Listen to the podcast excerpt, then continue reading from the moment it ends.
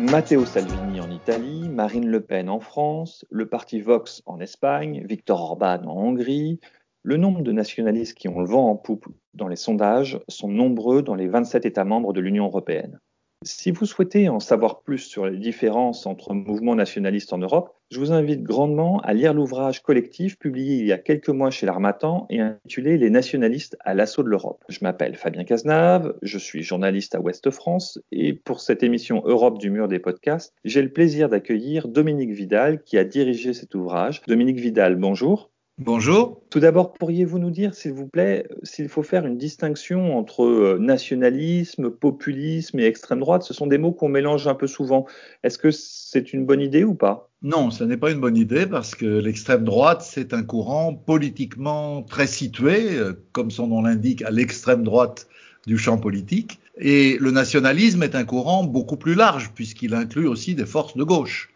On peut dire par exemple que le chevènementisme en France était une forme de nationalisme de gauche. Le populisme, c'est encore autre chose, c'est moins une doctrine, si vous voulez, euh, qu'un certain nombre de méthodes, qu'un certain nombre de discours, qu'un certain nombre de thèmes que là aussi on peut retrouver à gauche comme à droite et qui euh, se caractérisent souvent par un chef. Euh, souvent d'ailleurs le populisme est nommé d'après son chef. Par exemple, on dit chez nous le lepénisme. Alors euh, je dirais d'une certaine manière que le nationalisme est le, terme qui recouvre l'ensemble euh, de ces tendances politiques.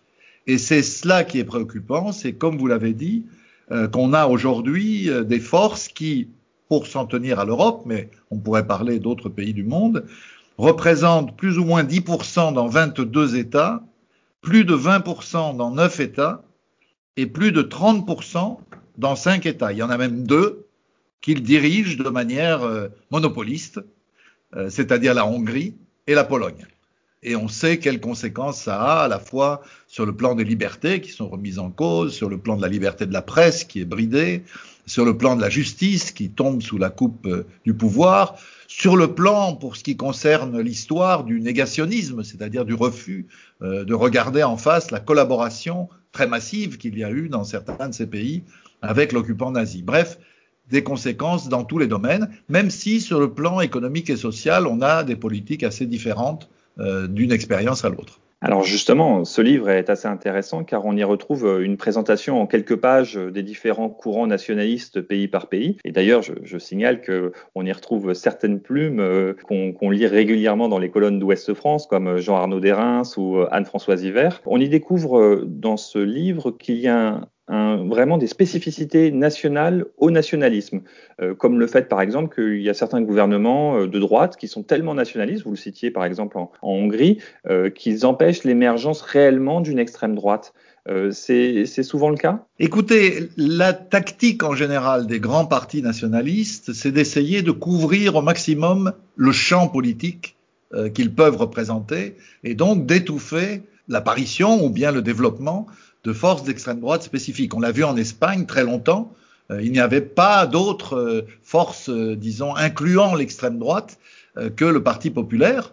Et puis Vox est arrivé dans les dernières élections et s'est affirmé de manière importante. Vous avez le même phénomène en Hongrie, comme vous l'avez dit, puisque le Fidesz de Viktor Orban a eu tendance très longtemps à étouffer, disons, le Jobbik, qui lui est un parti encore plus à l'extrême droite, mais je ne sais pas si on peut encore utiliser ce terme pour le Jobbik, puisque, comme vous l'avez sans doute noté, il s'est formé contre Viktor Orban et contre le Fidesz une alliance de toutes les forces opposées, incluant aussi bien d'un côté les communistes que de l'autre le Jobbik.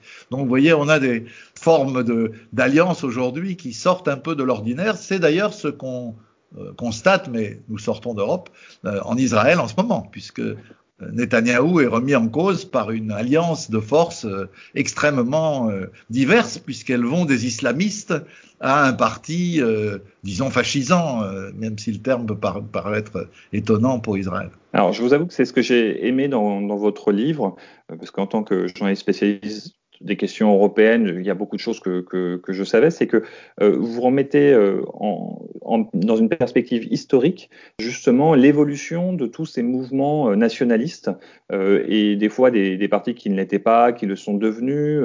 On le voit par exemple, c'est le cas en Slovénie par exemple avec Janša qui a viré un peu sa cutie et qui est un peu comme Orban, une fois qu'il est revenu, qu'il était parti dans l'opposition, ben, en fait il a décidé d'y aller très fort et de, et de s'emparer justement de ce thème de l'identité, euh, de l'identité. On voit qu'il y a des mouvements qui sont un peu similaires, un peu, un peu partout, une sorte de, recentrage pour ceux qui étaient pour euh, sortir de l'Europe. On l'a vu en, Italie récemment avec Matteo Salvini. On le voit avec Marine Le Pen qui ose plus trop dire qu'elle qu'elle veut sortir de l'euro et de, de l'Union européenne. Mais en même temps, il y a d'autres pays où, euh, comme on le disait, il y a des, il y a des mouvements qui étaient à droite de la droite, on va dire, qui aujourd'hui sont vraiment euh, très très euh, nationalistes euh, dans leur dans leur discours.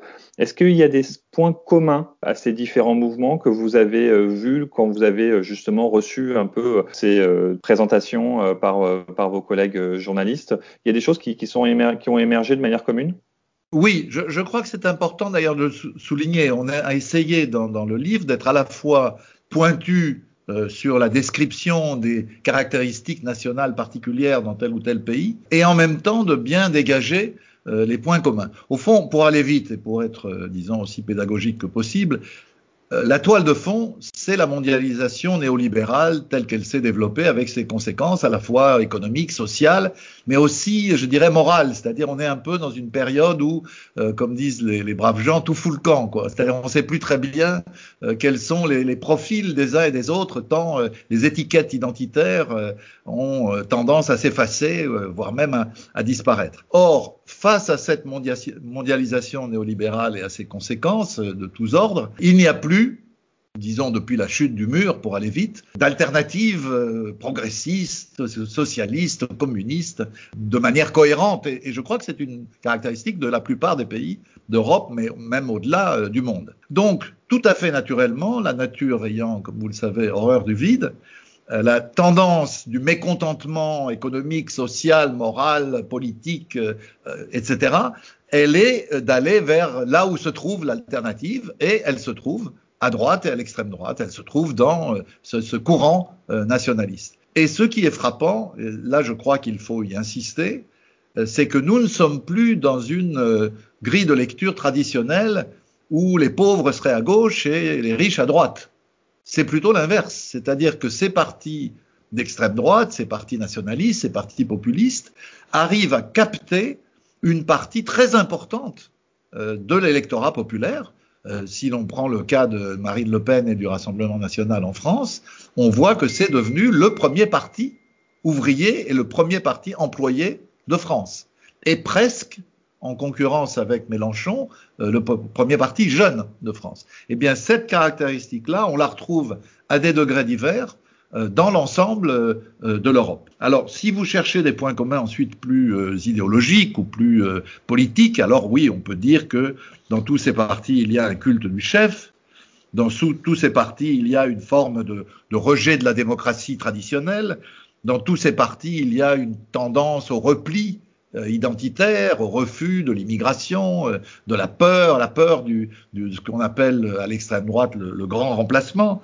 Il y a l'idée que la nation serait à nouveau une, forteresse contre euh, tous ces pouvoirs multinationaux qui mettraient en danger euh, nos États. On a une certaine force aussi euh, religieuse euh, qui réapparaît. Alors j'ai une dernière question. Euh, on a vu que Matteo Salvini était allé en Hongrie euh, récemment rencontrer Morawiecki, le Premier ministre polonais, et Viktor Orban.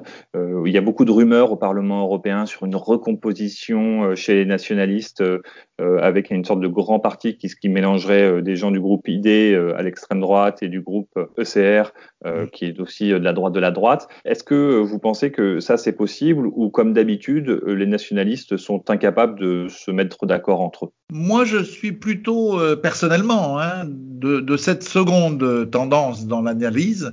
Euh, je constate que l'union des forces nationalistes à l'échelle européenne, c'est un peu l'arlésienne. On en parle tout le temps, mais on la voit jamais. Et il y a à cela, au fond, une raison tout à fait logique quand on y réfléchit, c'est que si on est nationaliste, alors on prétend défendre les intérêts nationaux, Et y compris entre forces nationalistes, eh bien, on est en concurrence et en, combat ou en conflit sur beaucoup de, questions. Imaginez que Marine Le Pen arrive au pouvoir demain, pourquoi pas, ça devient de plus en plus possible. On a l'impression même que le président de la République, qui voulait être un bouclier contre euh, le Rassemblement national, devient une sorte de tremplin du Front national. En tout cas, imaginez-la au pouvoir. Eh bien, entre Boris Johnson et elle, il y aura sur des questions comme la pêche, par exemple, ou l'agriculture euh, européenne, évidemment, toute une série euh, de conflits. Donc, si vous voulez, le nationalisme en lui-même porte euh, l'opposition d'un pays à l'autre, d'une force nationaliste à une autre. Donc, personnellement, je n'y crois pas. Ce qui est vrai, c'est qu'il y a des tentatives fortes de réunification. Moi, je n'y crois pas beaucoup. Je le dis aux auditeurs, euh, précipitez-vous pour acheter ce livre, Les nationalistes à l'assaut de l'Europe. Il y a vraiment euh, beaucoup de choses à, manger dedans. On peut le faire pays par pays, on peut revenir en arrière, etc., pour comparer comment ça se passe d'un pays à l'autre. donc, c'est Les nationalistes à l'assaut de l'Europe, sous la direction de Dominique Vidal. c'est publié aux éditions L'Armatan. Je vous invite à vous procurer, à vous procurer ce livre très intéressant. C'était euh, Fabien Cazenave pour euh, euh, la mission Europe du mur des podcasts. Je vous remercie Dominique Vidal et je vous dis à une prochaine. Merci à vous.